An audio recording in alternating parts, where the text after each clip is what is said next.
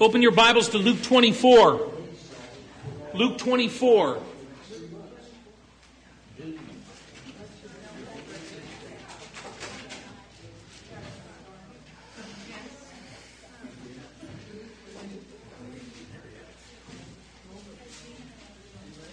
Luke chapter 24.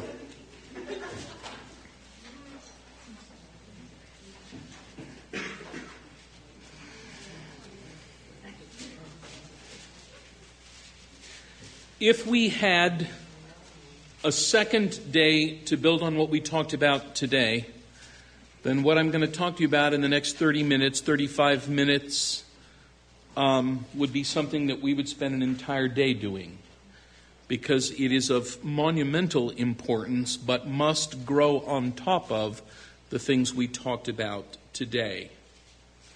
One of the great weaknesses of evangelical preaching and teaching today is it is highly moralistic and divorced from the gospel.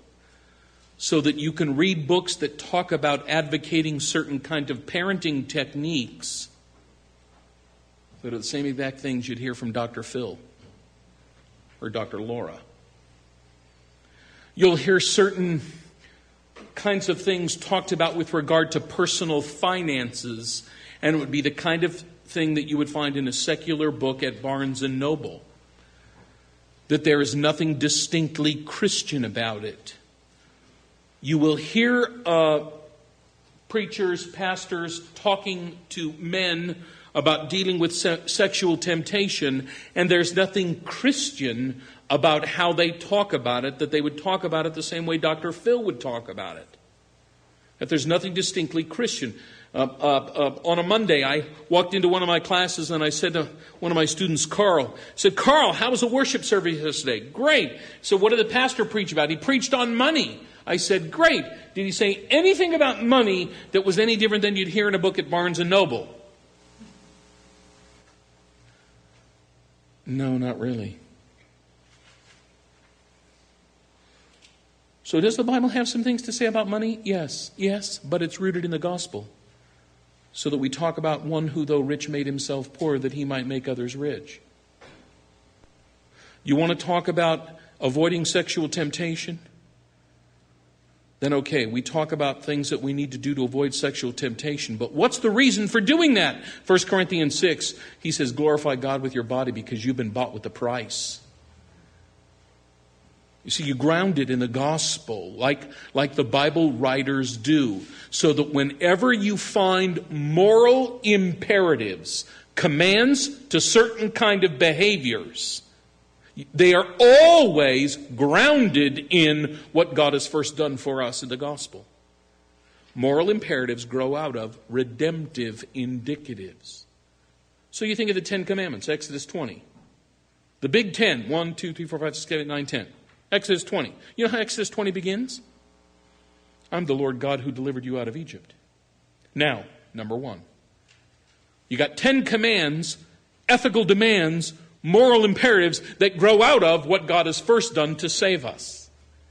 And when you divorce the ethical demands from the gospel that, that, that is the basis for those demands, you become a moralist and your teaching and preaching is not Christian. If you can say something that they would say down at the Mormon temple, that they would say at the Jewish synagogue or the Islamic mosque, you have not preached or taught Christianly, even if you've taught from the Bible. I want to show you something. Luke 24, my favorite scene in all of biblical history. That very day, verse 13. Two of them were going to a village named Emmaus, about seven miles from Jerusalem. And they were talking with each other about all these things that had happened. While they were talking and discussing together, Jesus himself drew near and went with them, but their eyes were kept from recognizing him. And he said, oh, well, that's one of the weird things about the glorified body of Jesus. People could not recognize him who he is until he willed to reveal himself to them. Remember Mary? Same thing with these guys here. And he said to them, What is this conversation that you are holding with each other as you walk? And they stood still, looking sad. Then one of them, named Cleopas, answered him, Are you the only visitor to Jerusalem who does not know the things that have happened there in these days? This conversation is hilarious. He's talking to the resurrected Christ. And he said to them, I love this, how Jesus plays with them a little bit. What things? And they said to him, Concerning Jesus of Nazareth, a man who was a prophet, mighty in deed and word before God and all the people and how our chief priests and rulers delivered him up to be condemned to death and crucified him. But we had hoped that he was the one to redeem Israel. Yes, and besides all this, it is now the third day since these things happened. Moreover, some women of our company amazed us. They were at the tomb early in the morning, and when they did not find his body, they came back saying that they had even seen a vision of angels who said that he was alive. Some of those who were with us went to the tomb and found it just as the women had said, but him they did not see. Now watch, verse 25. And Jesus said to them, O foolish ones and slow of heart.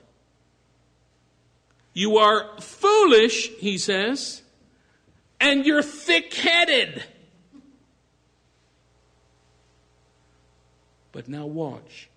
He doesn't chastise them for not knowing something they could not have known, but for not knowing something they should have known. Why are you foolish and slow of heart? Because you've not believed all that the prophets have spoken. Was it not necessary that the Christ should suffer these things and enter into his glory? Now, watch and beginning with Moses and all the prophets, he interpreted to them in all the scriptures the things concerning himself.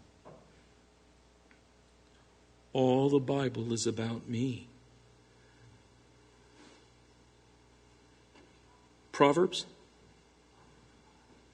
Malachi, Zephaniah, Hmm. Look at verse 44. Later, Jesus appears to all the disciples. Then he said to them, These are my words that I spoke to you while I was still with you. That everything written about me in the law of Moses and the prophets and the Psalms must be fulfilled. Then he opened their minds. That's what we need, you see, to understand the scriptures. And he said to them, Thus it is written. Stop right there. Who's speaking? The resurrected Christ. This is the resurrected Christ's inspired interpretation of the Old Testament, according to Jesus. Thus it is written that the Christ should suffer and on the third day rise from the dead, and that repentance and forgiveness of sin should be proclaimed in his name to all nations, beginning from Jerusalem. You know what he's saying?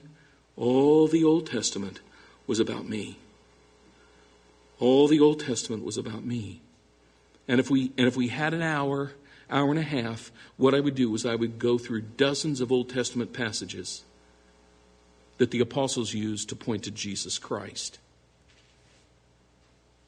And then what we would need to say is okay, since the Old Testament points us to Jesus Christ, how do we do that? Do we have to resort to allegory? Here's a piece of wood. Well, that's prefigurative of the cross. Here's Rahab's scarlet cord. It's red. The blood of Jesus is red. Therefore, it's anticipating the death of Christ. Is, that what we have to do, really?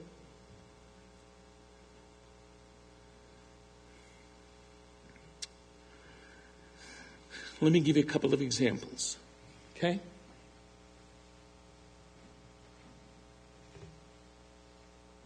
What's the most common scripture? Stuart, are we still on this thing?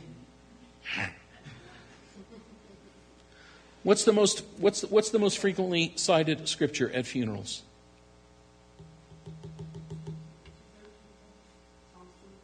Psalm 23. Psalm 23. The irony in it is that's not a song about dying, it's a song about living. Psalm 23. But nevertheless, it's used. Psalm 23. Psalm 23. So you're going to teach through that psalm and all that it tells us about the Lord being our shepherd and our host and all kinds of wonderful things. He ends by saying, And I'm going to keep coming back to the temple all the days of my. It's not about dying, it's about living. Psalm 23. But we ask ourselves so, this shepherd, who is he? The Lord is our shepherd. Who, who is he? We, we, we've seen all the things that describe him, but who is he? I want to read my Bible backward and forward. And so what I discover is you're not going to see this. We've got to get a bigger board.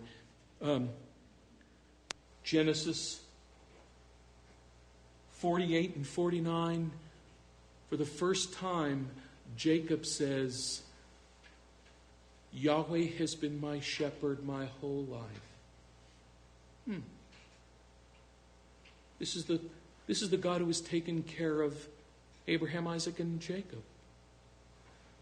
He's called the shepherd when we get to Exodus. The shepherd who led Israel out of Egyptian bondage to the promised land. We then, several occasions in the book of Psalms, read that Yahweh is our shepherd, not just in Psalm 23.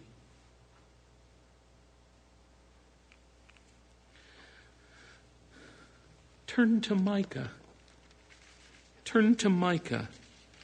I realize it's dangerous asking you to do that because your pages may be stuck together. Okay?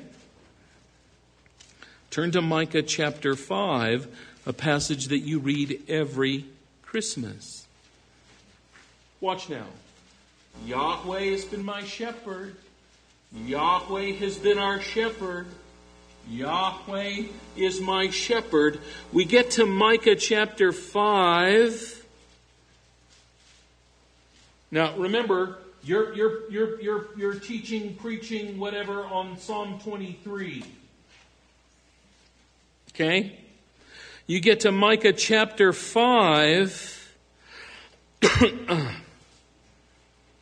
and we read in verse 2 But you, O Bethlehem of Ephrathah, who are too little to be among the clans of Judah, from you shall come forth one for me who is to be ruler in Israel. Stop right there. What's the significance that he comes from Bethlehem Ephrathah in Judah? What king has come from that town? This is someone whose antecedent is David. He will be a ruler in Israel whose coming forth is from of old, from ancient days. You know what's saying? This person will be Davidic and this person will be eternal, divine. Verse 3 has some things saying now, verse 4. And he shall stand and shepherd his flock in the strength of Yahweh. Micah 5 says there's a shepherd coming who will be Davidic and divine. We get to Ezekiel 34. Don't go there, okay, guys? We're just pressed for time. Let me just tell you the story. In Ezekiel 34, God is nailing the shepherds of Israel he is really, really ticked off because they've abused their pastoral privileges for the sake of personal advancement. And God says, amazing, amazing, like 10 or 15 times, God says, I'm going to come and shepherd my people. I'm going to be their shepherd. I'm going to lead them beside streams of water. I'm going to feed them. I'm going to come. I'm going to be their shepherd. Over and over, God says, I'm going to come. And then out of nowhere, it says, David will come and be their shepherd. David. David's been dead for hundreds of years. A shepherd is going to come who is divine and Davidic. Ezekiel 34.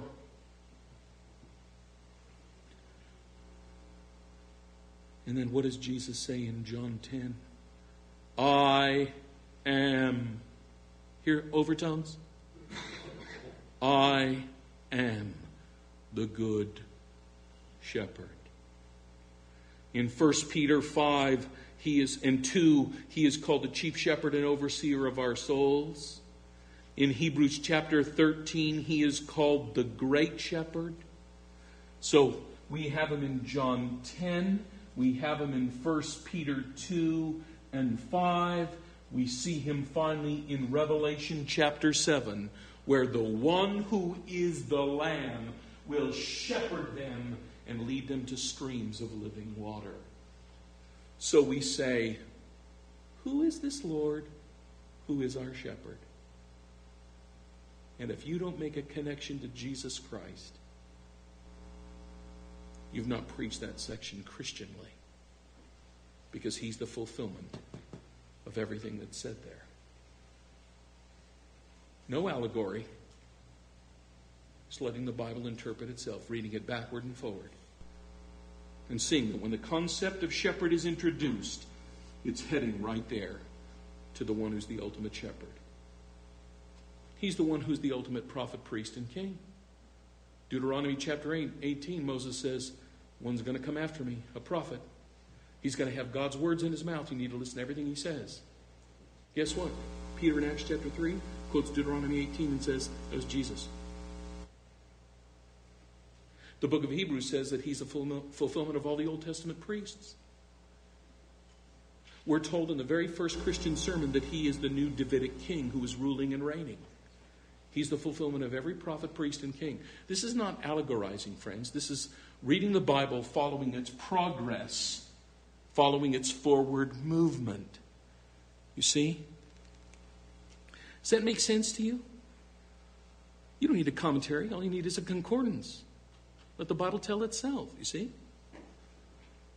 But I can't preach Psalm 23 the way a rabbi would do. No, because I have the New Testament that now teaches me how to interpret the Old Testament. I now read the Old Testament wearing New Testament glasses. So if I preach from an Old Testament passage and a rabbi would sit and listen to me and say, I agree with everything he ever said, then I missed the boat because Jesus says all of it was pointing to me. Does that make sense to you? You see what I'm saying? So, uh, Genesis 39. Turn there. Genesis 39. Isn't this fun? I love this. That's where Goldsworthy's book will change your life according to plan. And what will happen, friends, is if you get convinced that the Bible truly is a Christian book, then when you sit under preaching that is all moralistic and not Christian, you'll say, I don't want any more of that ever again. No more six steps to being a happy wife. Three steps to ending sibling rivalry in your family. Four steps to managing your money well. All of that will go down the toilet. It's, I don't want that anymore. That's not what the Bible's intended to do. Can you find one passage in the Bible where it says, here are three steps to anything? So why do we do that? You see? Why, why do we do that? Genesis 39.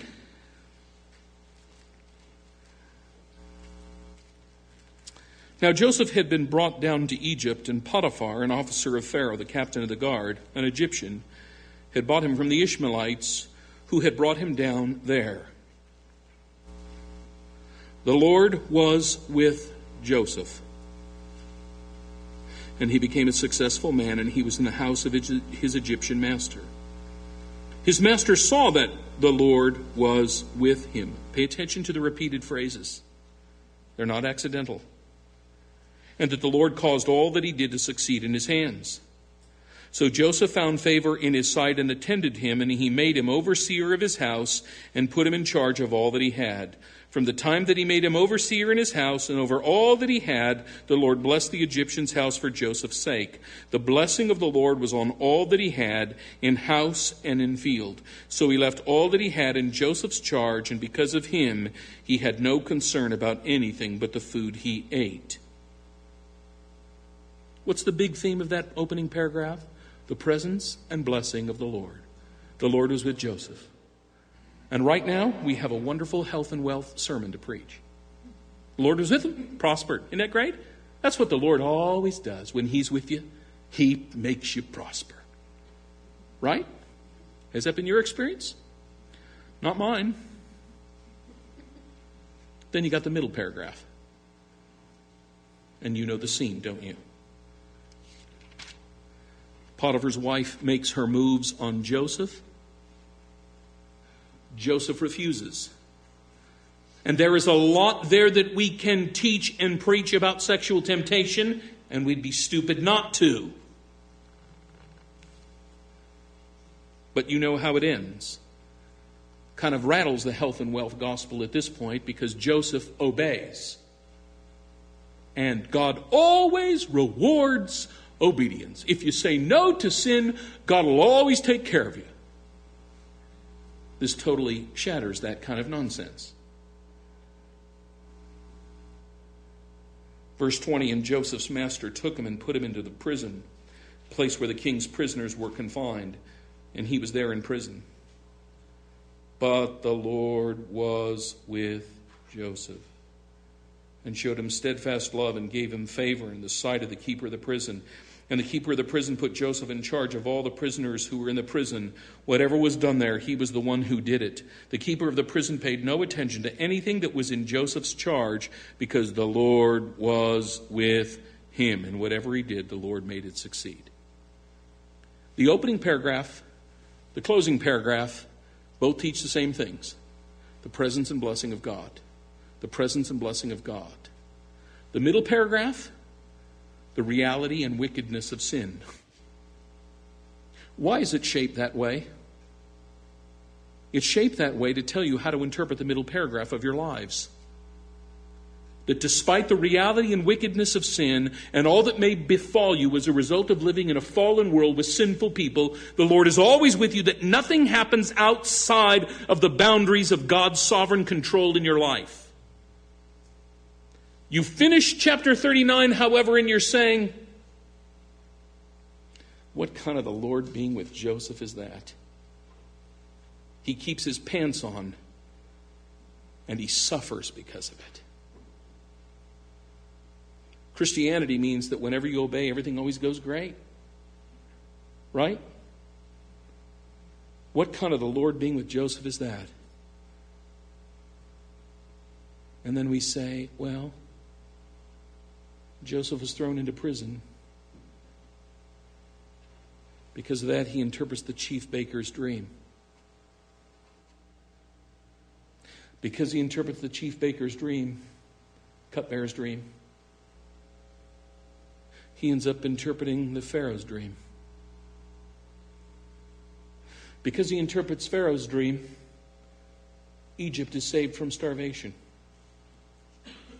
because Egypt is saved from starvation, that little family of about 70 people up in Judah are saved from starvation. And because they are saved from starvation, the messianic line continues. And because the messianic line continues, Jesus Christ has come to us. Because Joseph kept his pants on. I just preached Christ, didn't I? Anything like an allegory? I just ask myself, where does the little story fit in the telling of the big story? You see? And if I don't get to Christ, then I'm not faithful to what he said the Old Testament does. It all points to me. One more illustration. We could do tons of these. Since we began in Nehemiah, let's finish.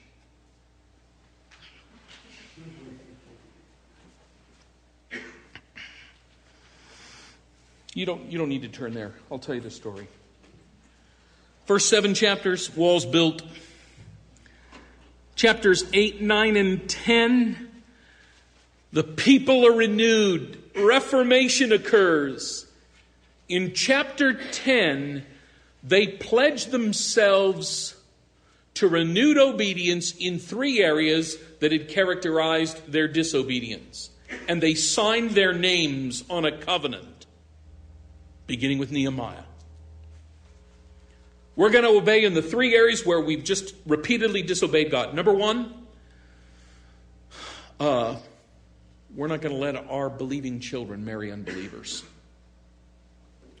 Number two, we're going to honor the Sabbath. Because in the Old Covenant, Sabbath is the covenant sign. Three, we're going to bring our tithes to the place of worship so that the people who lead us in worship can be provided for and thus Yahweh properly worshiped. They sign their names, chapter 10. Beautiful ceremony. Chapter 12, massive worship service, an incredible scene. Is it 12, 13, something like that? Nehemiah goes back to Susa, goes back, goes back to his old job. Sometime later, we're not told, shows up again. Here we are on the heels of the greatest reformation that has been recorded for us in the pages of the Bible. Nehemiah comes back, and what does he find? that in the very three areas that they had pledged to be obedient, they had violated it all again. They were ignoring the Sabbath. Their children were marrying unbelievers. And the priests and those responsible for temple worship were out in the fields trying to earn a living so that worship in the temple was being ignored. And Nehemiah goes off. Do you, do you realize that that is the chronological end to the Old Testament? Our Old Testament hasn't been put together chronologically. That is where the Old Testament story ends. So you see, the people of Israel fail, God restores. They fail, God restores. They fail, God restores. And we finally get to the greatest expression of reformation and revival in all the Old Testament. Nehemiah 8, 9, and 10. The people sign their names on the dotted line. They're committed. We will obey. And by the end of the book, which is the chronological end of the Old Testament, they're all back sinning again. That's where the Old Testament ends. And it ends by saying this Can anybody keep the law of God? Will anybody ever keep the law of God? Can someone keep the law of God for us? It begs for someone who will be able to keep the law of God. And we open the Bible to Matthew chapter 1, and there he is.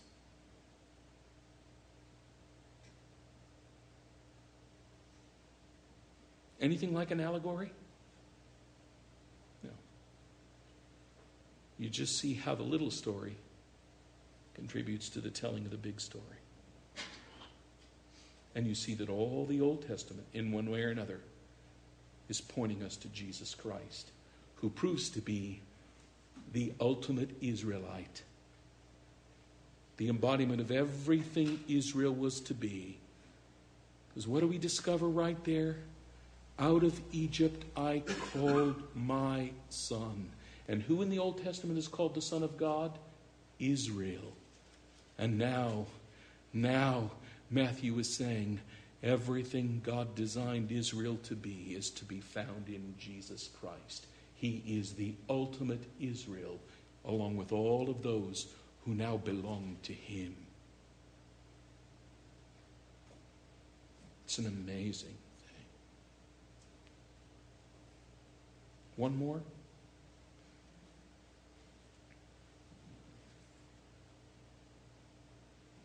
Remember the book of Ezekiel?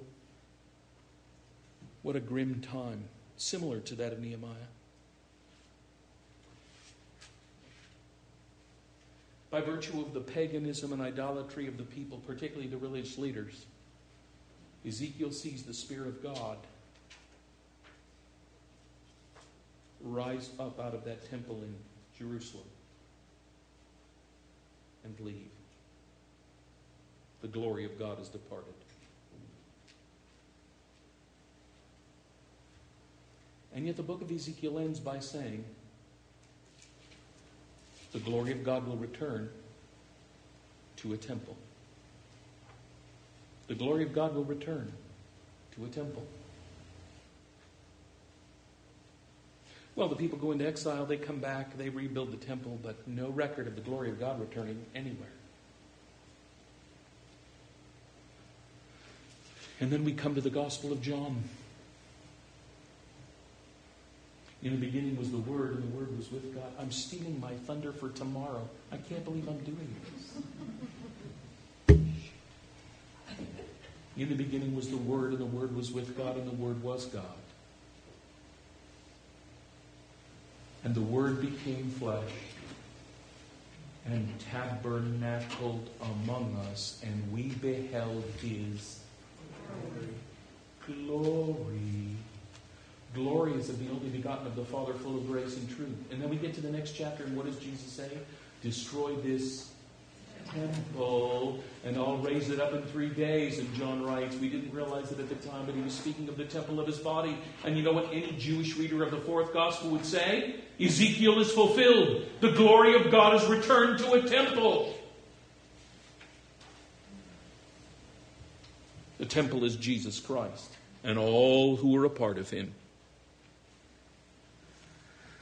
That imagery is all through the New Testament. Jesus is the new temple. That's where the glory of God is housed today in Jesus Christ and in all who are connected with him. John is saying Ezekiel has been fulfilled in Christ. So Paul says in 2 Corinthians 1 In him all the promises of God are yes and amen. All the Bible points us to Jesus. All of it. Just let it tell itself. Okay? God bless you, friends. It's wonderful to be with you. You know what? When I tell that illustration tomorrow, please don't pretend like you know it, okay? All right. Ryan?